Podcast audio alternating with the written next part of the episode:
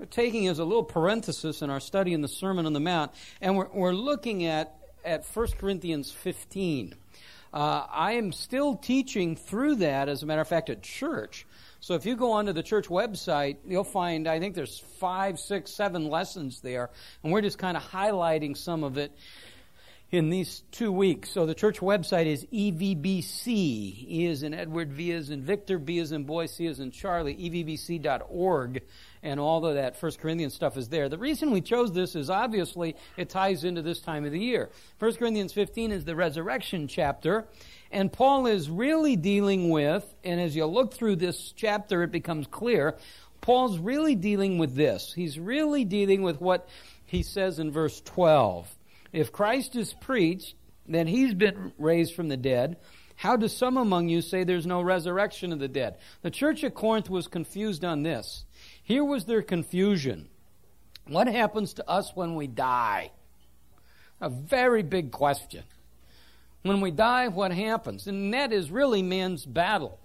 Uh, we, death seems to bring us face to face with that. If you've ever been, my senior year of high school, I had a friend who uh, one Saturday was electrocuted. Boom. And I remember sitting at 29th Street in Brady in a, uh, in a parking lot of a Schlegel's drugstore wondering, what's life all about? What is this? It's not fair. How do you respond? I was with a buddy, and we just kind of sat in his car and just kind of looked at each other. Didn't even know what to say. If you've ever been around a school, even now, where a kid's killed in a car accident or something, it has a profound effect. What happens when you die?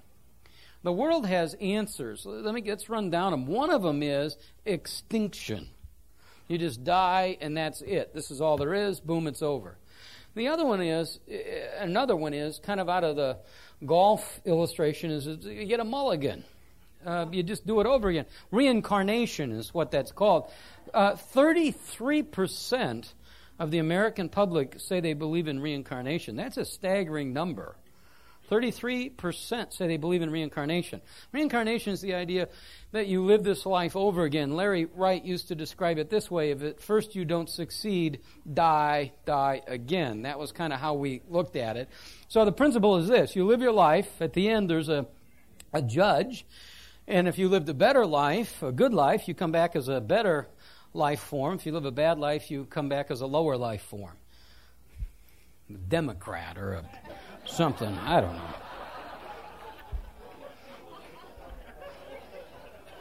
Just kidding. Never, ever, ever. And I mean that. We can't make politics a dividing issue. Um, interesting enough, staying on this reincarnation, I saw a poll the other day. Listen to this. You got to listen closely, or you'll miss you'll miss the irony of this. Seventy-nine percent of the American public think they're going to heaven. Seventy-nine percent of the American public think they're going to heaven. 73% believe there's life after death. I don't know. And their vote counts as much as yours. That's what kills me. Uh, there's a, another view, and Paul really is dealing with that in this chapter. It, it's the Greek philosophical view that permeates a lot of Greek thought, and it's this that the body is bad, and everything material is bad, that the spirit is good. The worst thing a Greek could imagine would be to get to the end of your life, die, have your soul released from this body, and then put back into it. They can't imagine anything worse than that. So what happens? What happens to us when we die? What happens to our body really is the question that he's asking. So that's what he's dealing with.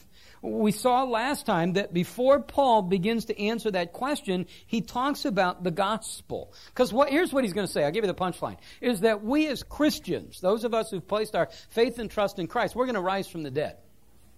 Our body's going to uh, uh, be changed. We'll be moved into a glorified body, and we'll live eternally in that. Uh, it, it, it appears that there'll be no marriage. Will will really even the family probably in heaven not necessarily exist. There'll be no sex. Some of you are having heaven right here on earth. There'll be no sex. Um, there will be a glorified body, and he's going to deal with that. Before he can talk about that, he has to talk about the gospel. Here's the gospel that Jesus died for our sins, that he was buried, and that he rose again. As, as Paul talks about Christ in this chapter, not one time does he talk about Jesus' life. The life of Jesus Christ isn't going to save you. In fact, you can get distracted almost. Uh, cut me slack here now on the teachings of Christ and following the teachings of Christ to the exclusion of dealing with the sin issue in your life. Many great moral leaders have been followers of Christ's teaching. But Jesus died for our sin. You can't separate that. Why did he die? He died for our sin. And he was buried and he rose again. And then here's what he said, if you're following along verse uh, 5. And then Jesus appeared to Peter, and then to the 12, and then to 500 at one time. Many of those, Paul says, are still alive. Understand, he's writing this about 20, 23 years after uh, the resurrection. So he's saying this listen, if you doubt what I'm saying, you want to know that Christ rose from the dead, there's eyewitnesses. And then he writes this, and I want to spend, I want to try to budget my time wisely today. I want to spend about 15 or 20 minutes on this, and then the last 15 or 20 minutes on the next section. I want to look at, at, at Paul's life. Paul's view of himself and how it relates to you. He says, and last of all, as it were, to one untimely born, he appeared to me. Last of all, has the idea that that was the end of those appearances. In the sequence, this is it. But Paul's also saying Christ's appearance to him is just as valid as appearance to Peter and to the 500 and to the others. Paul gets autobiographical here. Here's what he says For I am the least of the apostles, who am not fit to be called an apostle, because I persecuted the church. Uh, Paul says, I'm the least of the apostles. Paul, in my mind, has a very accurate view of himself. Here's what he says in 1 Timothy chapter 1 verse 15. Listen closely. This is Paul speaking autobiographically. It's a trustworthy statement deserving full acceptance that Christ Jesus came into the world to save sinners among whom I am the foremost of all. Paul says, listen, when you want to line up the sinners, you want to see the chief among sinners, it's me.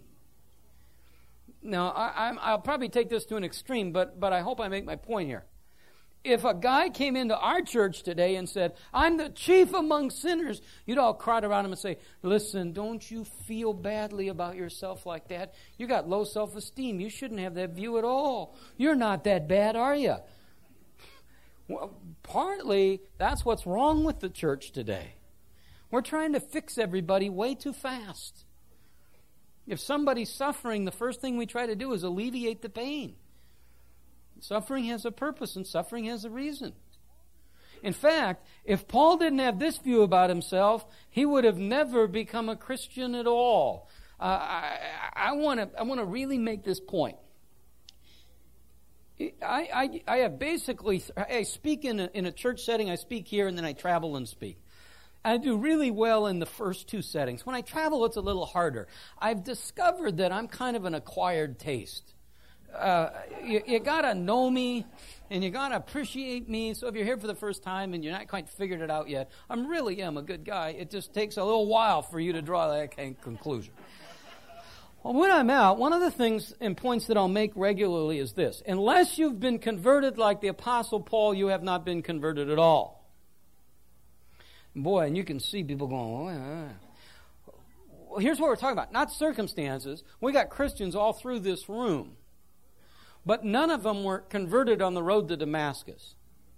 What I'm talking about is this same recognition that the apostle had. If you don't have this same recognition that the apostle had, that you were a sinful person. And don't you gloss over that. Don't you go, oh, I'm a sinful person, but we're all sinners. Well, we're not talking about everybody else. We're talking about you. You're a sinful person. Nobody's perfect. That means everybody's flawed. And that flaw is sin. Sin is when I digress from the holy, righteous, perfect will of God. And you and I live at a time that says, oh, boys will be boys. I know it's tough out there. Everybody makes mistakes. That's not it. When I sin, I've sinned against the holy God. Paul says, I'm chief among sinners. He looks at his own life. You need to do that. That's what happened to Isaiah the prophet in Isaiah chapter 6. Do you remember the story? in the year that King Uzziah died. It was 739 BC. Uh, uh, Isaiah had a view.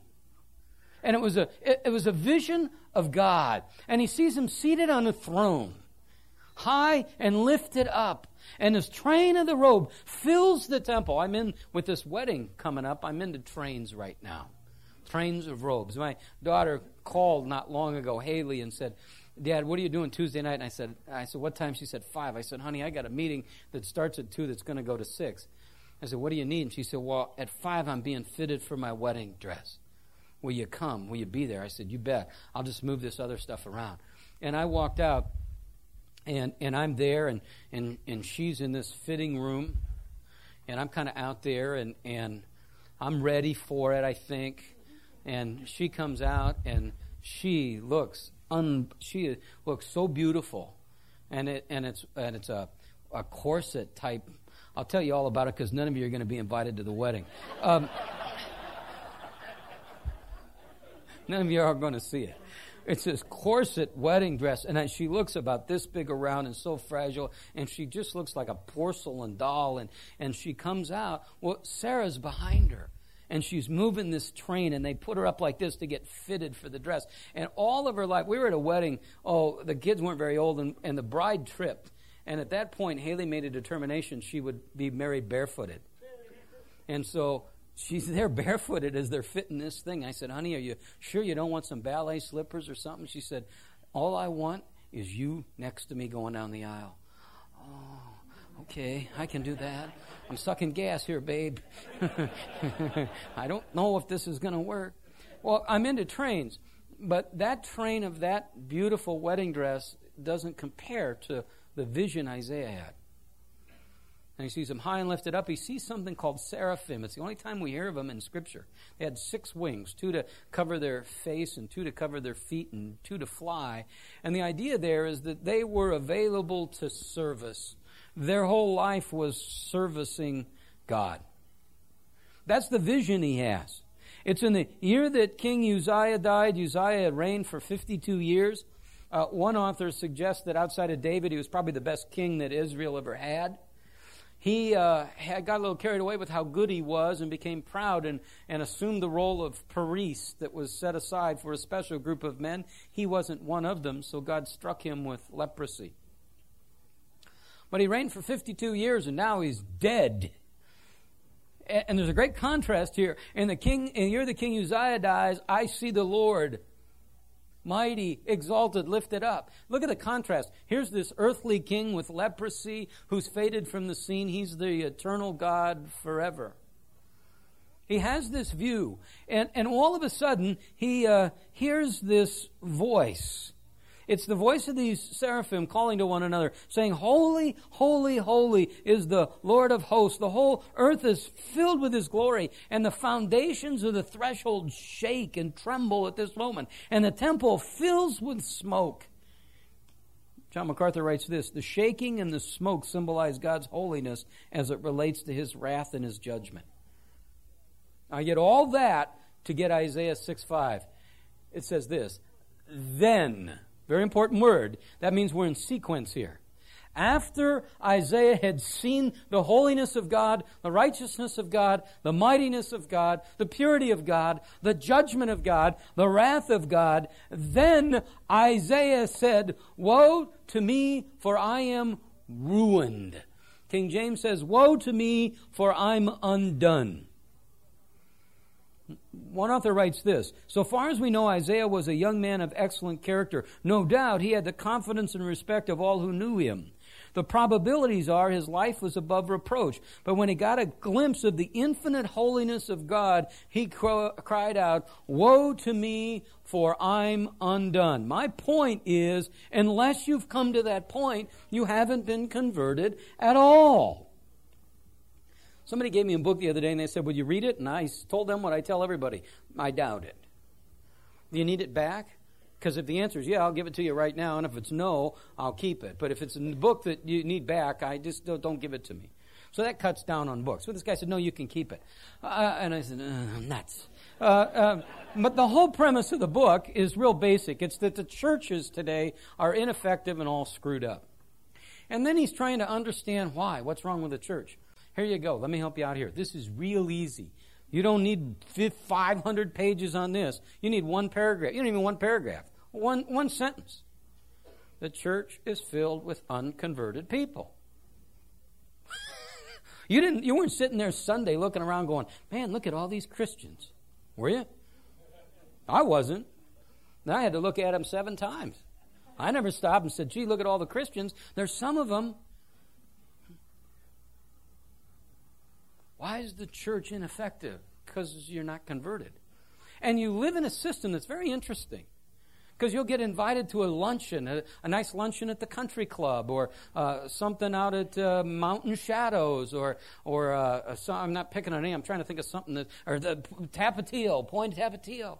And some guy will get up and speak, and he's successful in business, and he'll talk about how he was struggling, and now he's successful, and how he found peace. Even I found peace.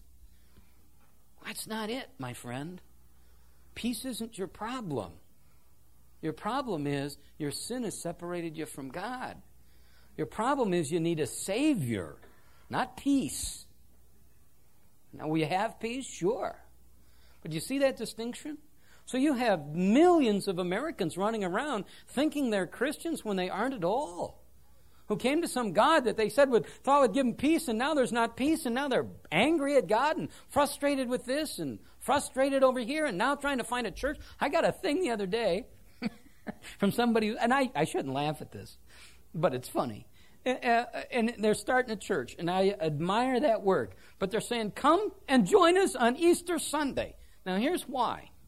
Not because Jesus is risen, but because they have Starbucks and Krispy Kreme. So I told all our people, go over there and eat after this because we don't have any of that stuff, okay? If I come for Starbucks and Krispy Kreme, all I got a bunch of people with sugar highs and caffeine highs. I need somebody that's got a Jesus high because they've truly been converted. Do you see that? Woe to me, for I'm undone. I'm going to whack this away by five more minutes longer if I could. Because inevitably, we have people in this room who think, for example, that they're okay. I'm basically a good person. And the way that they arrive at that conclusion is they look at everybody else and they say, I'm better than they are. I remember one time in my life, I was at a particularly low time. It was during my, really, I was doing a lot of drinking, a lot of drinking.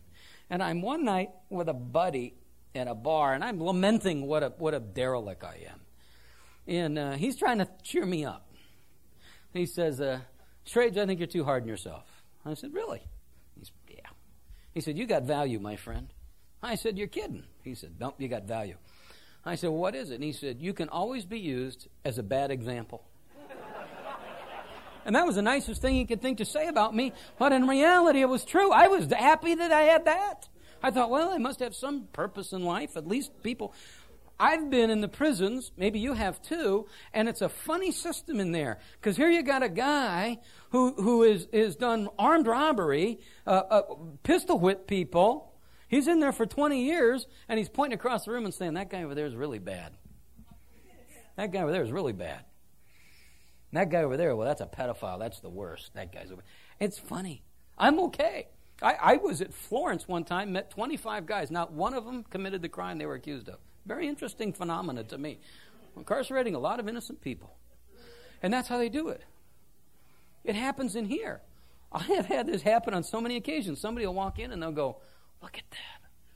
Well, that's Bob. Does Bob does Bob come here often? Yeah, he's here all the time. He goes, Oh, jeez. I'm telling you, that guy is a wild man. He'll walk away, and Bob will come up, and he'll point at the guy that was pointing at him and say, Does he come here all the time? I'll say, Yeah. He goes, You got to be kidding me. There's no way. See, as long as we can do that, we're all right. Here's what God does He strips away all that comparison and He says, You compare your life to me. You don't look around and go, I'm okay, look at them.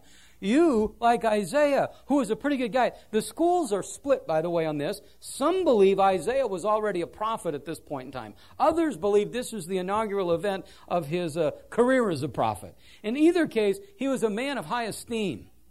A man that you would look at and say, that guy's got it all together. And there wasn't some deep, dark sin that came out of the closet. What there was was just sin. Because all sin is deep and dark. And it's a rebellion against God. He says, Woe to me, for I'm undone. I'm a man of unclean lips. Let me tell you how you know if you're on the right track in self examination. Number one, when you look at yourself, you see your weaknesses and your sins. Here's what I do, and I'm honest about it. When I look at you, I see your weaknesses and sins. When I look at me, I tend to see my strengths. When I'm humble before the Lord, that flips. I see your strengths and my sins and my weaknesses. Here's the second thing. All of a sudden, if I'm really have an accurate view of myself, I'm compelled to spend time in prayer. It's the most natural thing in the world. If I'm a physical beggar, if I need to beg down on the street corner to get my food for the day, then I'm out there begging. If I'm a spiritual beggar, that the most natural thing in the world should be for me to come to my Father broken every day. Here's the third thing. My prayer life is filled with praise and thanksgiving. I'm praising Him for who He is right after Paul says, I'm the least of these, I don't deserve to be an apostle, he says this, but by the grace of God I am what I am. Do you understand that's your prayer too? If you're a Christian today, it's by God's grace. Here's another thing. If I'm humble before Him, I take my eyes off of myself and I place them on Him. Here's the last thing. No matter how bad my circumstances are, I quit complaining because I know they could be worse. I, uh, yeah, I'm Tom, and yesterday I watched Oprah. Okay, let's get it out of the way. I do it for you, and you know that. Actually, it was totally accidental. I turned on the TV, I sat down, and I literally fell asleep. Uh, and when I woke up, Michael J. Fox was on talking about Parkinson's disease. And there's a guy in there by the name of Morton Kondracke. Do you know that name, some of you? He's a columnist, TV commentator, used to be on the McLaughlin Group. And I never really liked the guy a whole lot. I don't know him, but I've made it a policy to never let that stand in the way of making these judgments. Um, And Kondracke was on there because his wife has Parkinson's disease, and they did a great story. In fact, and this is just me, they, they should have blown off Michael J. Fox because Kondracke was the story, I thought. They, they showed him pictures of him meeting his wife in 1967, and they were describing her as this vivacious. You could just see it in the pictures. There were no sound. She's smiling. She was a little pistol. You could see that little twinkle. And they get married, and they start to have these uh, issues in life. He's an alcoholic, which I never knew about him. You know, all of a sudden, one day she's got a little twitch in her finger, and that becomes Parkinson's, and she's in right now full blown Parkinson's. You should see her. She looks so frail. Her, her, skin is just all really tight, and she's hollowed out, and her hair is just, just snow white. And then they show him just having to help her move. And Kondracke's talking, and he said, There's nobody I'd rather spend a moment with than her and he gives her a little kiss. And I'm telling you, it was an extraordinary moment. He talks about his love. He talks about his faith. I have no idea what his faith is in. But he talks about how this has deepened his faith. And he, and he sees that in his life. And he understands that even then, things could be a lot worse. He said, I'm so great. She can't speak any longer. And that used to be her deal. And he said, No matter how bad it is, this is, this is great. Well, all of a sudden, God gives provision to Isaiah. He gives him forgiveness. And then Isaiah 6 8. The Lord says, Who should I send? And Isaiah says, Here I am, send me. If you're frustrated in your life, in your Christian life, is it possible that you're saying, Here I am, send me, but you've never gone through the steps of conversion. I'm going to go back to what I said before. Church is filled. I don't know North Phoenix Baptist Church from a post. I don't know anything that goes on here. I've got no view other than we send people here, and they have been so gracious to us beyond anything we could imagine. But I'll guarantee you they have people working in their children's nursery that aren't Christians, and their junior high and their high school. And I'll guarantee you that there's people that are here that are frustrated because there are at every church in their work. And the reason is they're trying to do a bunch of God stuff, but their heart's never been converted. Has your heart been converted? See, that's what happens. And, and, and I understand this is a little bit of a side trip, but that's what happens here in Paul's life. I am the least of all worthy to be called an apostle because I persecuted the church, but I am. Look at verse 11. Whether then it was I or they, so we preached and so you believed. The New Living Translation is helpful here. It says this. So it makes no difference whether I preach or they preach. The important thing is that you believed what we preached. Now, here's the issue. Verse 12. We've got about 17 minutes left, and we'll spend the rest of the time on this. Verse 12. If Christ is preached that he's been raised from the dead, how do some among you say there's no resurrection of the dead? Paul does a marvelous, obviously he's writing under the inspiration of the Holy Spirit, so you would expect it to be pretty good. Uh, Paul does a marvelous teaching technique here. He starts to ask questions. He knows the gospel's true. He knows that Christ has been raised from the dead, but he does this game for a minute. What if? Have you been in the bookstore to see those books? There's two or three or four volumes of them now that say, What if? What if Pearl Harbor never happened? What if John Wilkes Booth never shot Lincoln? You know, what if? What if? Paul does a little version of this. What if Jesus Christ never was raised from the dead? So he plays the game, begins in verse 13. If there's no resurrection of the dead, then Christ has not been raised from the dead. Remember the context now. Their question is this What happens? We don't rise from the dead, do we? And Paul says, well, if we don't rise from the dead, and if there's no resurrection of the dead, then Christ hasn't been raised. John, by the way, has a vision of Christ that he records in Revelation 1:17, and he says this, "When I saw Jesus, I fell at his feet as a dead man, and he laid his right hand on me and said, "Don't be afraid, I'm the first of the last. I'm the living one. I was dead, but now I am alive." So we know he's alive. Paul is not for a second suggesting that Jesus didn't rise from the dead, but he said, "You know what? If he didn't rise from the dead, Verse 14 If Christ hasn't been raised from the dead, then our preaching is in vain.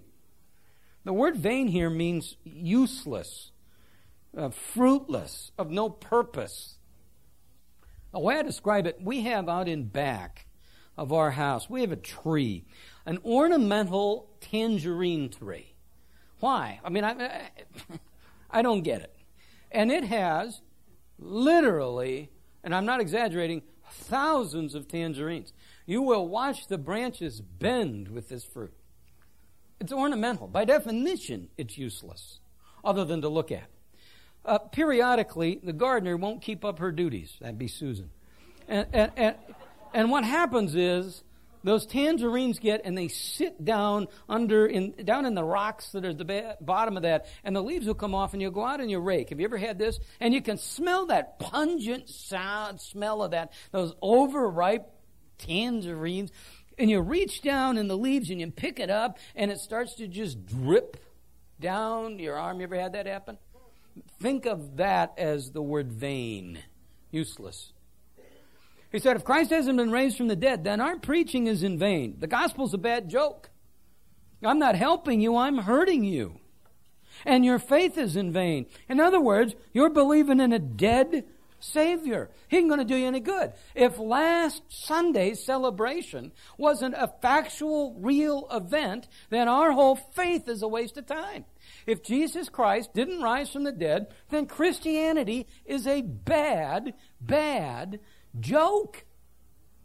That's why it's so harmful when you're in a church or you've got a pastor. I was listening to one of those guys on the radio the other day, and they were saying, listen, Jesus Christ never rose from the dead. If Jesus Christ didn't rise from the dead, then this whole thing is a waste of time. Priority living is a waste of time. Your faith is a waste of time. Your service in the church is a waste of time. Your driving and making decisions in your life based on what God has to say is a waste of time. That's the point that he makes. And if Christ isn't raised from the dead, our preaching is in vain, your faith is in vain. Verse 15, moreover, we are found to be false witnesses of God. In other words, we're lying to you. I'm lying, Peter's lying, James is lying, the 500 are lying. In a sense, it's even deeper than that. Jesus Christ is lying because he said he would rise from the dead. If he didn't rise from the dead, he's a liar. This whole thing is a lie.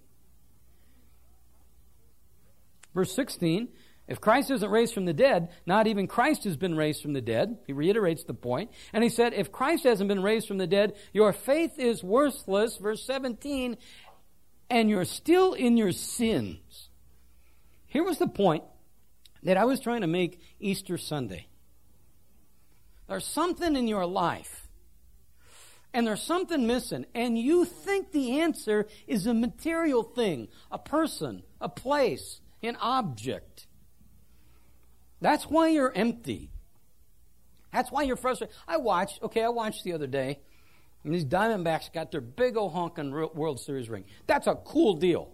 That'd be really neat. I'd love to have one. Okay? But they lost. Didn't they lose last night? I don't know. I didn't stay awake long enough. They got to lose. They lost. I mean, uh, they lost last night. They must be losers. Isn't that what happens when you lose? And then all of a sudden, you, you don't necessarily win the pennant this year, and then are you a loser? Or worse yet, you do win it this year. Because then you got a three-peat, and then four-peat, and then five-peat, and then six-peat, and then seven-peat. And somewhere you're going to peter out on this deal, and you're out of peats. And when you do, you're a loser. That's what happens. And I'm talking to a kid the other day. I said, How old are you? Ten. I said, How old would you like to be? If you could be any age. 13. I remember when I was 13, that's what made me laugh. I used to sit in the car in the garage with the garage door down and no keys, pretending I was driving. I couldn't wait to drive. The day I turned 16, I was out there. I got my driver's license. I came home that night. I said, I got a driver's license. Give me those keys, baby. And boom, off I go. I never went to the library my whole life till I got a driver's license. Boom, then I'm in the library every night. Never always made it exactly to the library, but boom, I was down there every night. You know what happens now? When it's time to go somewhere, I take the keys, throw them in the air, and say, okay, whoever catches them drives, because I don't ever want to drive again in my life. When I'm 16, I want to get out of high school. When I'm out of high school, I want to get a college. I don't want to get into college. I want to get into that college. I want to get into that program. I want to get out. I want to get that job. I want to be a manager in that place. I want to succeed there. If I can get her to go out with me, I'll be happy. If I can get her to go steady with me, I'll be happy. If I can get her to marry me, I'll be happy. If I can get her to divorce me, I'll be even happier. And there's just no end to this thing. And it just goes on and on. Have you had that in your life? Maybe at a different place? If I can just get a different house, if I can just get a new clothes, if I can get that car. Here's what you're trying to do you're acknowledging there's something missing. Everybody realizes there's something missing, but you've misdiagnosed the cure. What you have is not a material need, what you have is a spiritual need. And you cannot satisfy spiritual needs with material things. You can for a moment, but only a moment. This will sound like an odd statement. I like to try to watch a lot of television during Holy Week because I know I'm going to get great illustrations. And I had to be patient because CNN didn't run the story until until uh, Saturday. But they had these guys in the Philippines, and they're walking three miles on crushed glass, barefoot. As they're doing it, they're whipping themselves. And, and at the end, their, their feet are just bloody, just shredded by the glass. Their back is just a mass of blood. And the CNN commentator said this they're doing this for the forgiveness of their sins. Everybody senses something's missing. Sally Field says this Since I was a little girl, there's been something in my life, I'll call it a yearning Everybody senses it. What's missing is where do I go with this guilt? How do I find meaning and purpose? See, if Jesus Christ isn't raised from the dead, Paul says, you're still in your sins. All those sins from the past, Still got to pay for them. All those sins today, all those sins in the future, there's no hope. See, that's hopeless right there. You know what? That's what hell is.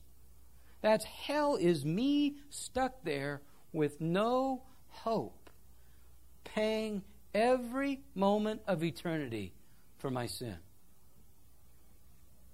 If Christ didn't rise from the dead, that's where I am. Look at verse 18. This is interesting. And those who have fallen asleep, in other words, those who've died, they've perished. They have no hope. There's kind of, and I didn't read this anywhere else, so it's just me. Even if it's hopeless now, at least I'm still alive. Maybe they'll find a cure for sin in my lifetime. you know? You have guys that freeze their body. I think there's 465 of them right now who have their bodies frozen and they're and they're and basically they have terminal disease. The body's frozen until I hope they find a cure. If I'm alive, at least maybe there's some hope that somehow something would happen. But what about those who have died? Those who have died are dead with no hope. So he says this in verse 19. If we have hoped in Christ in this life only, we of all men are to be most pitied. In other words, if Christ is still dead, not only can he not help us with regard to payment of sin, not only can he not help us with regard to eternity, he can't help us in this life now. I guarantee you, when I sit with this family in about 50 minutes, they're going to say, I couldn't get through this without Jesus. This man's mother is 83. She's still alive. This is the second son she's had die of cancer. And, and, and, and the other day, she's just been doing so great. And just the other day, when we're picking songs and stuff for the service today, she just started to, to, die, to cry as she talked about her sons and her daughter coming in. And yet, there's a peace there. What's the peace? Is she conned herself into something? No. She understands that if I know Jesus Christ as my Lord and Savior, that my eternal destiny is secure and that ultimately all of the pain is gone and all of the suffering is gone and all of the tears are gone, not based on one thing that I can do. If, if I could do anything today, it's to speak to those of you who are non Christians and try to convince you, and I guess better stated, have the Holy Spirit convince you, that your sin must be paid for and there's nothing you can do to pay for it. You can't be good enough. Haven't you tried? Aren't you a doctor? Haven't you pooped yourself out trying to be good enough? There's no church that you can join. There's no function you can perform. There's one cure, and that's Jesus Christ and Him alone. Now, after this little excursion of just a few verses where Paul says, if Christ hasn't been raised from the dead, our preaching is a waste, your faith is a waste, we're liars, you're still guilty, those who've died are still there, our, our present and our future is hopeless. After that, Paul can't hang on very long. He says this, but now Christ has been raised from the dead. Christ has been raised from the dead, the first fruits of those who are asleep. That term first fruits doesn't mean much to us. The Jew understood it. Under ceremonial and sacrificial law, he understood that you brought at the beginning of a harvest first fruits to the priest. It was a symbol of those things that were to come. It was a promise of those things that were to be harvested. Christ rises first, a promise of those who are in him who one day rise. Do you know Jesus Christ is your Lord and Savior? Have you come to him in repentance and faith? Have you confessed with your mouth that Jesus is Lord and believe in your heart that God raised him from the dead? We meet so many people from so many diverse religious backgrounds, from very formal backgrounds, Episcopalian, um, Catholic, very ritualistic, formal backgrounds that say go through this and do through this. Lutheran. Uh, we see some that are kind of more uh, uh, uh utilitarian. Uh, we'll see all sorts of, of, of, different backgrounds. We'll see some that that we're seeing a growing number of students who have no background at all. I don't know what your background is. I don't know what you've been taught. I don't know what you believe, but I do know what the Bible teaches. And the Bible teaches that unless you know Jesus Christ in a personal way, number one, you spend eternity separated from Him in a place called hell. Number two, this life right now has no meaning and no purpose. It's to just to go from one struggle to the next, to the next, to the next. Momentary highs, momentary relief, and then back to the struggle. No satisfaction. I love this, this thought. If I'm not a Christian, this is as close to heaven as I'm ever going to get. If I'm a Christian, this is as close to hell as I'll ever get. We are uh, currently studying the Sermon on the Mount Matthew chapter 5, 6, and 7. Next week, we return to that study. And what Jesus is doing there is really just expanding what Paul's talked about. He's talking about uh, to us what the Christian life begins to look like. And here's the point that we've made so far, and it becomes really the point all through that Sermon on the Mount that what's at issue is not our action as much as our heart. God looks at the inside. That's why we fool each other. That's why we're so good at it. But God looks at the heart. Where's your heart? Compliant, but rebellious? we see that a lot with students. Let me tell you, if you got if you're a parent of teenagers and even younger kids, don't confuse compliance with conversion. Just because a kid says yes, sir, yes, ma'am, you bet, sir, don't you for a second think they're converted. You got a little spiritual Eddie Haskell going there, is what you got going. Huh? Where's their heart? Now, that ultimately is going to be visible in what they do. We'll pick up there next week. Uh, we'll have that special tape just talking about the resurrection and how it applies to you. That'll be ready next week. Father, help us uh, see this truth and let it affect our lives. God, thank you that we can have a deep personal conviction of our sin. And that doesn't move us to despair, that moves us to you. God, we need you. Our sin is so horrific, so awful, beyond really anything we can begin to comprehend. It separates us from you, it separates us from life as it was meant to be. It makes relationships hard. God, we pray for your spirit to touch the people in this room. To those who are Christians, God, I pray that you just give us comfort to continue to live a life that brings honor and glory to you, to take advantage of the opportunity we have to speak the truth and live the truth.